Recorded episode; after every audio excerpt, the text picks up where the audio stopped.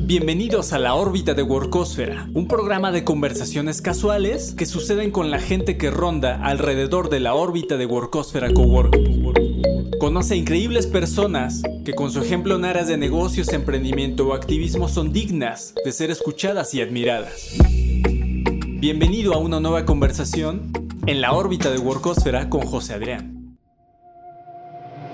La órbita de Workósfera, una iniciativa de Workósfera Coworking, presentado por Enigma y Parky Móvil, producido por Reptilia, agencia creativa para el mundo entero.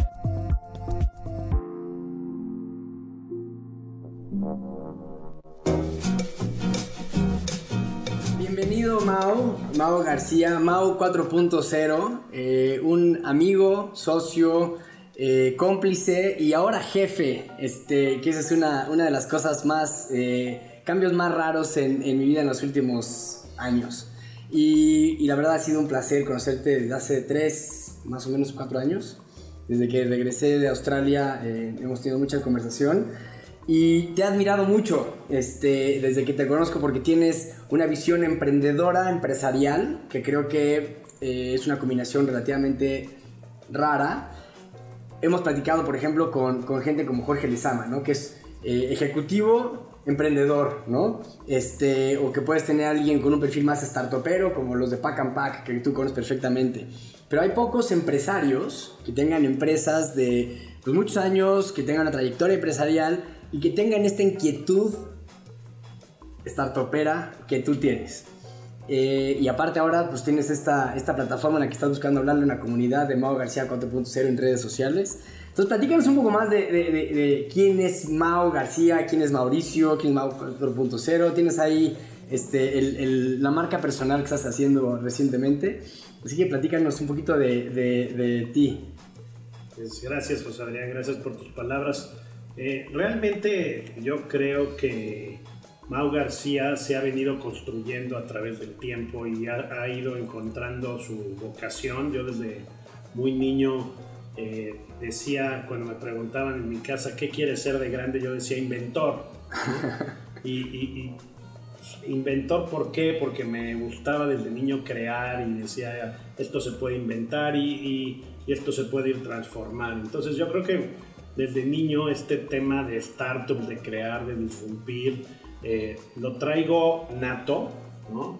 Eh, yo no estudié nada relacionado con eh, tema emprendedor. Eres soy abogado, abogado ¿sí? soy abogado, este, eh, pero lo que sí creo es que la abogacía te da muchas cosas, te da argumentación, te da capacidad de, de dialogar, de, de, de guiar, de hacer, y eso también te ayuda en el tema de la dirección de tus propias empresas, ¿no?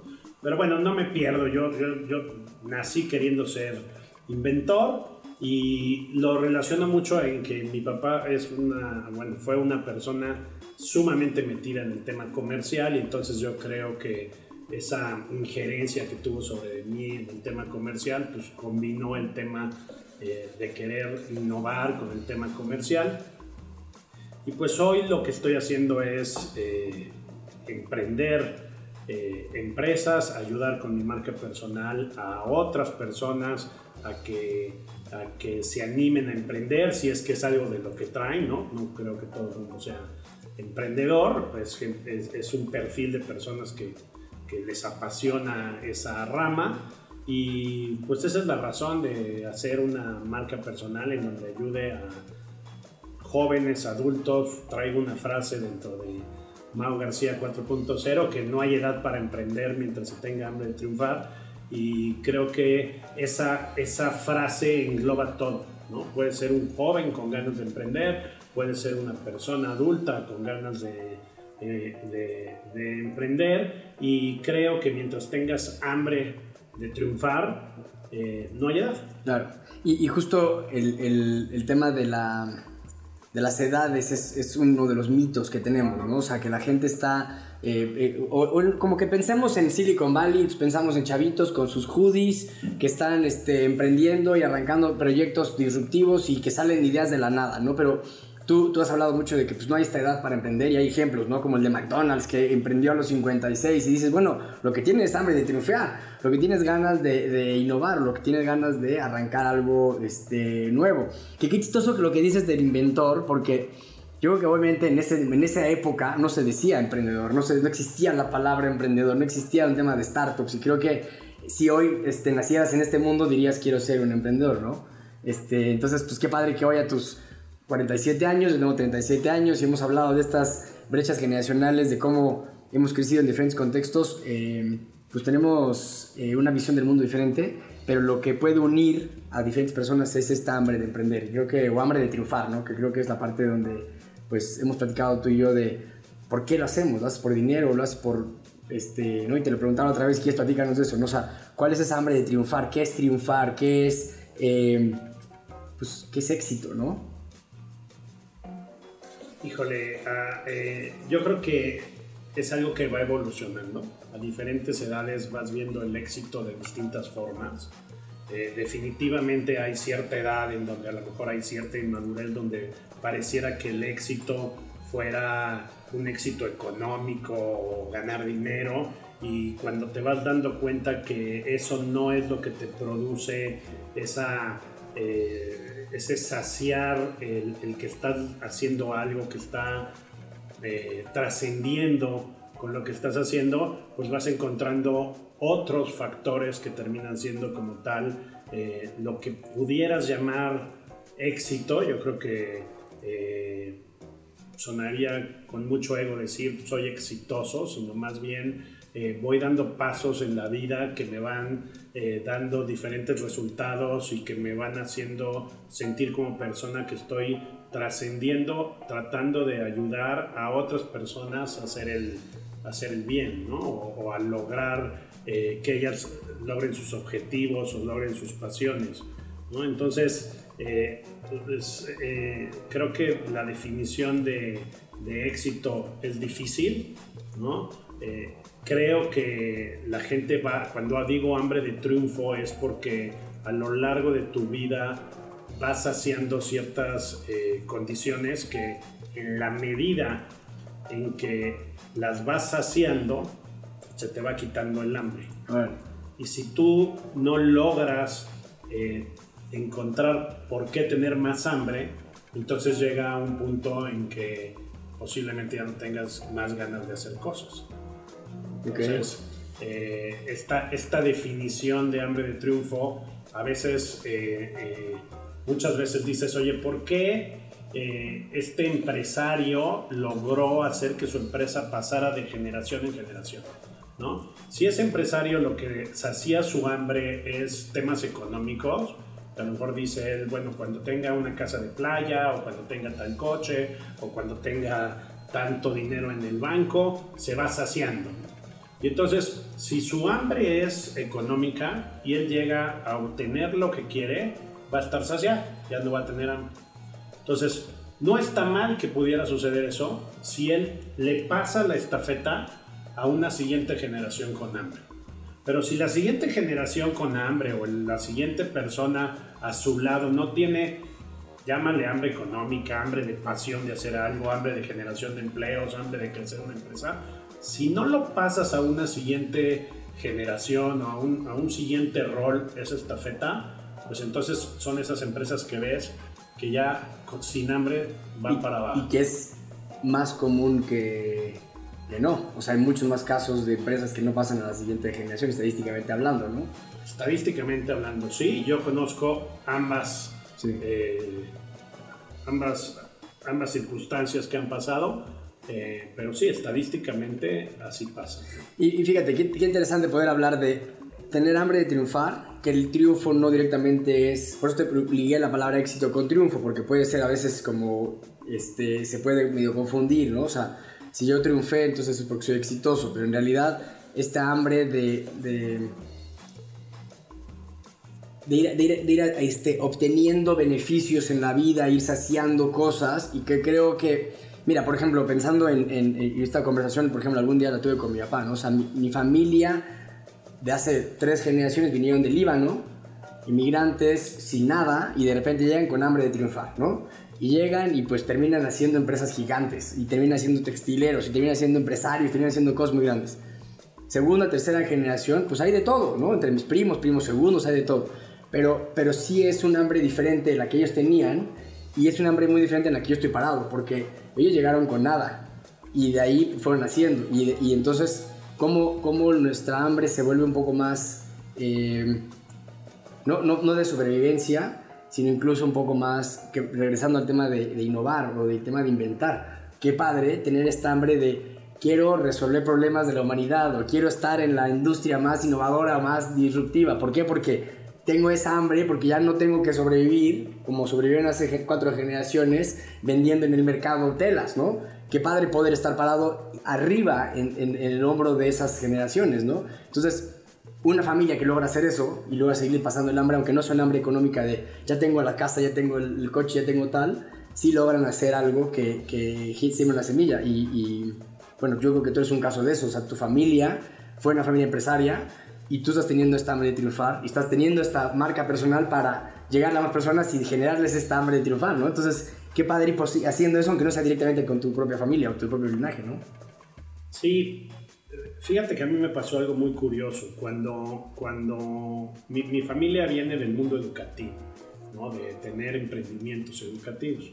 Mi papá fue un disruptor en el año de mil novecientos setenta y seis sobre cómo disrumpir en la forma de llevar la educación, ¿no? Hablamos de temas de maestrías y de doctorados, y en el mil novecientos setenta y seis decía, ¿por qué la gente tiene que viajar de México, de Monterrey a la capital del país? Tienen que irse en un camión este, diez horas, quince horas, un avión, imagínate el setenta y seis, para ir a recibir la cátedra de un profesor y obtener una maestría. Entonces él decía, es más fácil, en lugar de mover a treinta o cuarenta personas eh, un fin de semana y que se regresen, pues mover a uno, ¿no? Y entonces él fue el que crea esta parte disruptiva de llevar los profesores a lugares lejanos. Y entonces él, él tuvo la oportunidad de llevar por primera vez las maestrías a ciudades del sureste de la República donde no habían llegado ni instituciones públicas.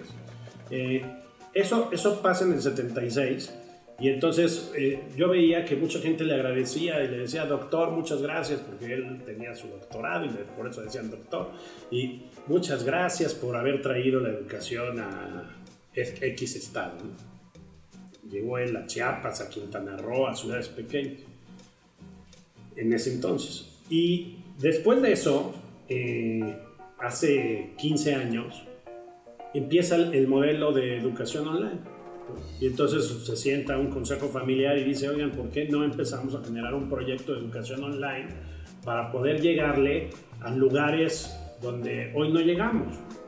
Y pues veinte años después estábamos disrumpiendo, y en lugar de llegar a capitales, eh, en estado, a estados de la República donde ya la gente no se desplazaba, hoy llegábamos, bueno, llegábamos en ese entonces, te hablo hace algunos años, a rancherías, a comunidades que con el simple hecho de tener internet, un maestro en Tlapa Guerrero, en Arcelia, en, en Xostla, en cualquier comunidad donde hubiera internet, tenía hoy la posibilidad de estudiar una maestría en historia, o una maestría en educación, o una maestría en algo, ¿no? Entonces yo platicaba en ese entonces con mi papá y me decía, es que la disrupción se puede dar cada X tiempo, ¿no? Y al final estás haciendo lo mismo que yo hice en el setenta y seis, claro, pero ahora utilizando la tecnología, ahora utilizando eh, otros medios, y ahora le estamos llegando a mucho más personas, ¿no? Que las que podía, primero las que podían viajar a México, te hablo de los sí. setentas, luego las que podían ir a la capital de su estado, y luego los que podían en su casa tener internet, que entonces podías llegarles a miles de personas y, te, y darles la oportunidad. ¿Cuándo ibas a poder formar a lo mejor un grupo de, de maestría con veinticinco alumnos en maestría en historia, a lo mejor en Tlapa? A lo mejor había dos o tres interesados. Entonces, pero si esos dos o tres interesados los sumas con los interesados de Juchitán y con los interesados de...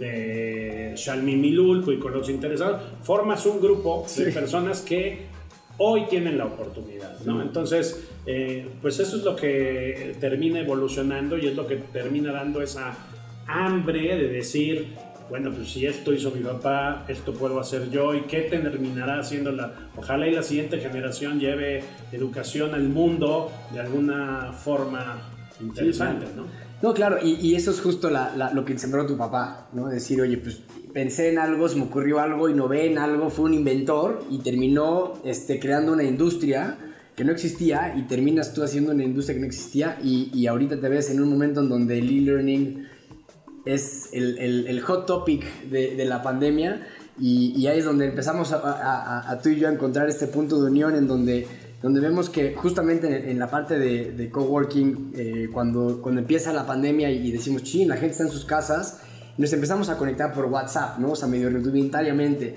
empezamos a ir grupos, empezamos a mandar mensajes, y, y empezamos a ver que va más allá, que nuestra comunidad va más allá que, que, que el espacio físico, que es un poco lo mismo que las universidades vieron en esa época, ¿no? Va más allá del campus. Y empezamos a platicar de cómo hacemos un coworking online, y de repente pues creamos este, Workósfera punto com, una plataforma, y bueno, pues una cosa lleva a la otra, y ahorita estamos, yo creo que estamos haciendo una disrupción de la siguiente etapa del e-learning, este, que bueno, ya veremos en qué termina esto, pero hoy, dos mil veintiuno, eh, estamos arrancando un, un proyecto juntos. Por eso digo que, que es mi jefe, porque hoy, hoy este, sí es mi jefe. Me contrató, así me dijo, tú vas a contratar de intrapreneur. Entonces, de ser un emprendedor, este, que, que estoy arrancando el proyecto ahora, soy un intrapreneur en el que pues, tengo un respaldo de una empresa, y también eh, la empresa tiene esta innovación por parte de, de, de un emprendedor, una, vis- una visión fresca y diferente, y que creo que es algo que también más empresas tienen que, que empezar a promover dentro de sus, de sus negocios, ¿no? Traer sangre nueva o pensar este, fuera de la caja a través de emprendimiento, ¿no? Definitivamente ese es un punto bien importante. Yo creo que no soy tu jefe. Creo que eh, yo te lo he dicho muchas veces. Yo, yo, yo no, no creo en ese tema de jefe, eh, no jefe. Creo que claro. Hoy por hoy, no, claro. sí, sí, este... Es que ni siquiera a mi, a mi gente le, le digo empleados, trato de, de decir, a ver, somos colaboradores, ¿no? Y dentro de esa colaboración que logras hacer en los equipos, porque para mí cada pieza de un equipo es fundamental en el engranaje. Yo lo hago, hago un ejemplo como la cadena de una bicicleta, ¿no? Si se le rompen los dos eh, eslaboncitos, ya no le das a la bicicleta. Sí. Y, en la, y esa cadena somos todos los miembros de una organización que va girando y que va caminando y que va dando esa cadencia para que todo funcione. Entonces, si tú logras tener un equipo de colaboradores en donde eh, logras transmitir que todos sean eh, o busquen el alto rendimiento, y logras transmitir un liderazgo para que estén buscando ser un equipo de alto rendimiento, entonces logras objetivos muy claros, y creo que por eso fue que hicimos esta parte de decir somos, eh, probemos el tema de intrapreneur y no este eh, y, y no pues otra, o, otra cosa, crezcamos juntos, eh, lo que tú sumas en el equipo con lo que puedas sumar otros miembros del equipo, con la experiencia que a lo mejor pueda yo tener en ciertas cosas, pues hacemos ese gran engranaje para que las cosas sucedan, y hay que creérsela, ¿no? Sí. Ahí tenemos a, a Kavak, que es el primer gran unicornio de, de México, y... Y es venezolano aquí, como los productores del podcast este, de Reptilia. ¿Por, ¿Por qué no podemos claro. generar un unicornio del tema de e-learning y de toda esta transformación educativa que, como tú lo decías, hoy está hot, y lo que yo veía antes de la pandemia era diez años atrás, y lo que está sucediendo hoy en menos de, estamos por cumplir un año, ¿no?, de iniciar la pandemia, y yo creo que avanzó el tema diez equis, ¿no? Sí. Entonces, pues tenemos en nuestras manos la oportunidad de aprovecharlo, ¿no?, o quedarnos y hacerlo pasar. No, y creo que muchas, eh, tú y yo trabajamos con, de cerca con, con diferentes tipos de empresas familiares, y, y creo que lo, que lo que más debería de pasar es esta filosofía de, de innovación y de hambre de triunfar en las siguientes generaciones, o conseguir el equipo adecuado para tener esta hambre de triunfar dentro de la organización, porque, porque muy fácilmente te puedes acostumbrar a tus laureles, y yo creo que hoy, en la pandemia, le vino a mover a todas las industrias, prácticamente a cualquier giro le vino a mover su, su zona de confort, ¿no? Híjole, definitivamente, definitivamente eh, te mueve, ¿no? Te hace ver cosas que posiblemente no estás viendo. Yo creo que todas las crisis te ayudan a hacer un análisis eh, primero financiero. Todo el mundo te dice que algo de lo que hay que cuidar hoy en la pandemia es el cash, ¿no? El, el flujo de efectivo, que, que, no lo, que no lo gastes de más, ¿no? Pero al mismo tiempo tienes que correr riesgos, hay oportunidades, ¿no? Te vas quedando tú, si eres de los que se va quedando en el mercado, pues tienes que invertir para poder eh, ir ganando mercado.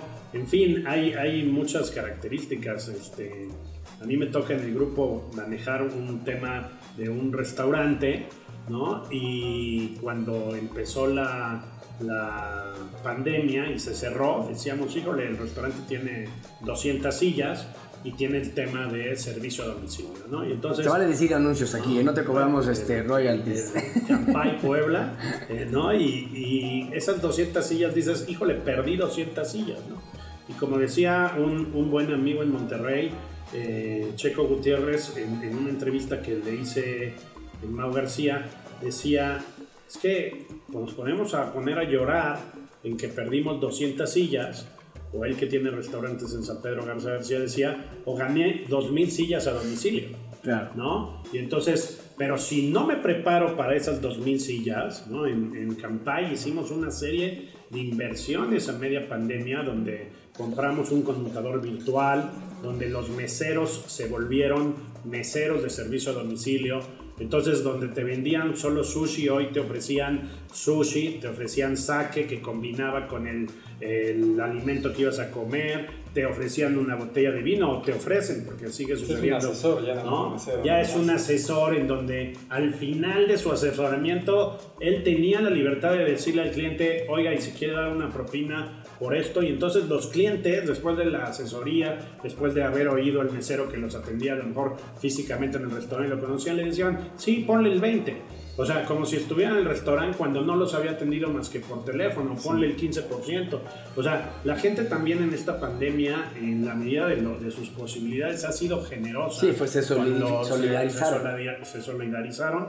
Y, y bueno, nosotros... Eh, hicimos el conmutador virtual, eh, transformamos el empaque, creamos una línea nueva de producción, y cuando la gente me dice, oye, pues te está yendo bien con el Kampai, bueno, este, no saben lo que se invirtió en esto, no saben que hemos hecho acciones, que hemos estado trabajando muy fuerte, pero eh, pues nos podemos poner a llorar o nos podemos poner a transformar nuestras industrias para hacer los que sigamos adelante caminando en pandemia o en no pandemia, porque siempre van a venir. A ver, a ti te cerraron, te cerraron Kampai cuando estaban arreglando el circuito anterior, hace diez años, no sé cuánto habrá sido, este, que fue un equivalente a una pandemia, ¿no? Pues te cierran el flujo, la gente no puede llegar. Al final del día es, ¿cómo le hago para mantenerme vigente? ¿Cuántos, cuántos restaurantes cerraron en el circuito? Y, y tú sobreviviste. ¿Por qué? Porque siempre de, en proporción o en escala tuviste esas ganas de mantener el negocio. Y, y bueno, lo voy a, voy a poner palabras en tu boca, pero tú dijiste, mi motivación es generar riqueza. No nada más propia, sino de mis colaboradores, de las empresas que estamos influyendo, inf, eh, influenciando. Y creo que esa es un hambre este, diferente, ¿no? Esa hambre también es, es una, una vocación. Que, que, hay que hay que compartírsela a la gente. Y creo que, digo, la verdad es que podemos platicar horas, y tú y yo nos hemos echado este, largas madrugadas, WhatsApps en la noche y demás, pero este, creo que como una manera de cierre, qué padre poder transferir esa hambre de triunfar de muchas maneras. No solo es económico, no solo es dinero, no solo es tener más, sino tengo lo que tengo, me siento cómodo y orgulloso de lo que tengo, y de ahí quiero generar riqueza, y de ahí quiero innovar, y de ahí quiero este, pensar que viene, y me emociona este, filosofar con alguien que le emocione lo que estamos filosofando, ¿no? Y creo que eso, eso es una de las cosas más importantes que para mí ha sido el, el encontrarte, es decir, hay una complicidad de, de visión, pero también hay una complicidad de ejecución que no siempre sucede, ¿no? Y, y creo que es una de las, de las cosas que, que cualquier emprendedor debería de estar buscando, con quién hacer complicidad. Y no siempre va a ser alguien con la Judy también, o sea, puede ser de diferentes generaciones, y es algo que ya como, como segue a tu a, a promoción de tu podcast, este podcast que está pensando tener cuatro generaciones representadas, ¿no? Este, cuarenta y siete, treinta y siete, veintisiete, diecisiete, y estos cambios que haya habido en cuarenta años, este, es, es una, una forma muy interesante de... de pasar esta hambre diferente que la que, la que nos venden, ¿no? Nos venden este, lana, nos venden éxito, es tener, es tener la casa más grande. Y, y tú me has demostrado, la verdad, que, que pues no, que hay otro tipo de hambre y que está padre tenerla. Así es, José Adrián. Y fíjate que cuando nosotros generábamos la, la misión de nuestro grupo, eh, decíamos, bueno, ¿le ponemos a la misión generar riqueza o no le ponemos? ¿No? A veces es una palabra que, que a veces gusta, a veces no gusta. Pero cuando dijimos, hay que ponerle generar riqueza para todos, ¿no? Y generar riqueza para todos, generar desarrollo económico para que las familias eh, vivan mejor, para que tus colaboradores vivan mejor, para que tus proveedores eh, les vaya mejor. Entonces te das cuenta que generar riqueza no está mal, ¿no? El problema es generar riqueza para uno, pero generar riqueza para todos, compartir ese, esos beneficios, compartir con tus proveedores el éxito, que un proveedor que hoy le compras algo, cada día le compres más. Lo que estás transmitiendo es desarrollo económico, sí, para ellos, ¿no? Entonces, no hay que estar peleados con generar riqueza, porque simplemente la riqueza bien estructurada genera desarrollo económico y genera mejoras en, en, en las comunidades, genera mejoras en los países. Y bueno, ojalá y todos estuviéramos buscando generar un mejor desarrollo eh, para todos, ¿no? Eh, gracias por la invitación. No, al contrario, gracias, gracias a ti. Tu salud. salud. Gracias, salud. Gracias, salud. Mike, salud. Y gracias. Muchas gracias. Eh, es un episodio más de la órbita de Workósfera con Mau García cuatro punto cero. Síganlo en redes sociales, principalmente Instagram. Instagram hoy. ¿Sí? Sí. Y ya estamos viendo todo lo que viene. Viene este TikTok y también viene Twitch y seguramente vendrán otras cosas y hay que mantenerse vigentes. Y bueno, Clubhouse. Clubhouse también, ¿ya lo tienes? Sí, ¿ya? Sí. Muy bien. Pues muchas gracias, Mau. Gracias.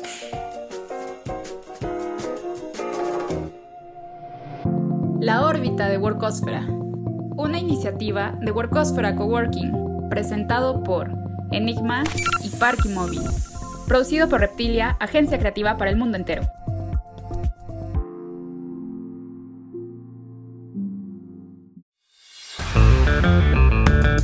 Las conversaciones suceden en el oasis, el punto de contacto con los coworkers. Conversaciones casuales que son las que detonan comunidad, colaboración e innovación. Justamente, la oficina de José Adrián.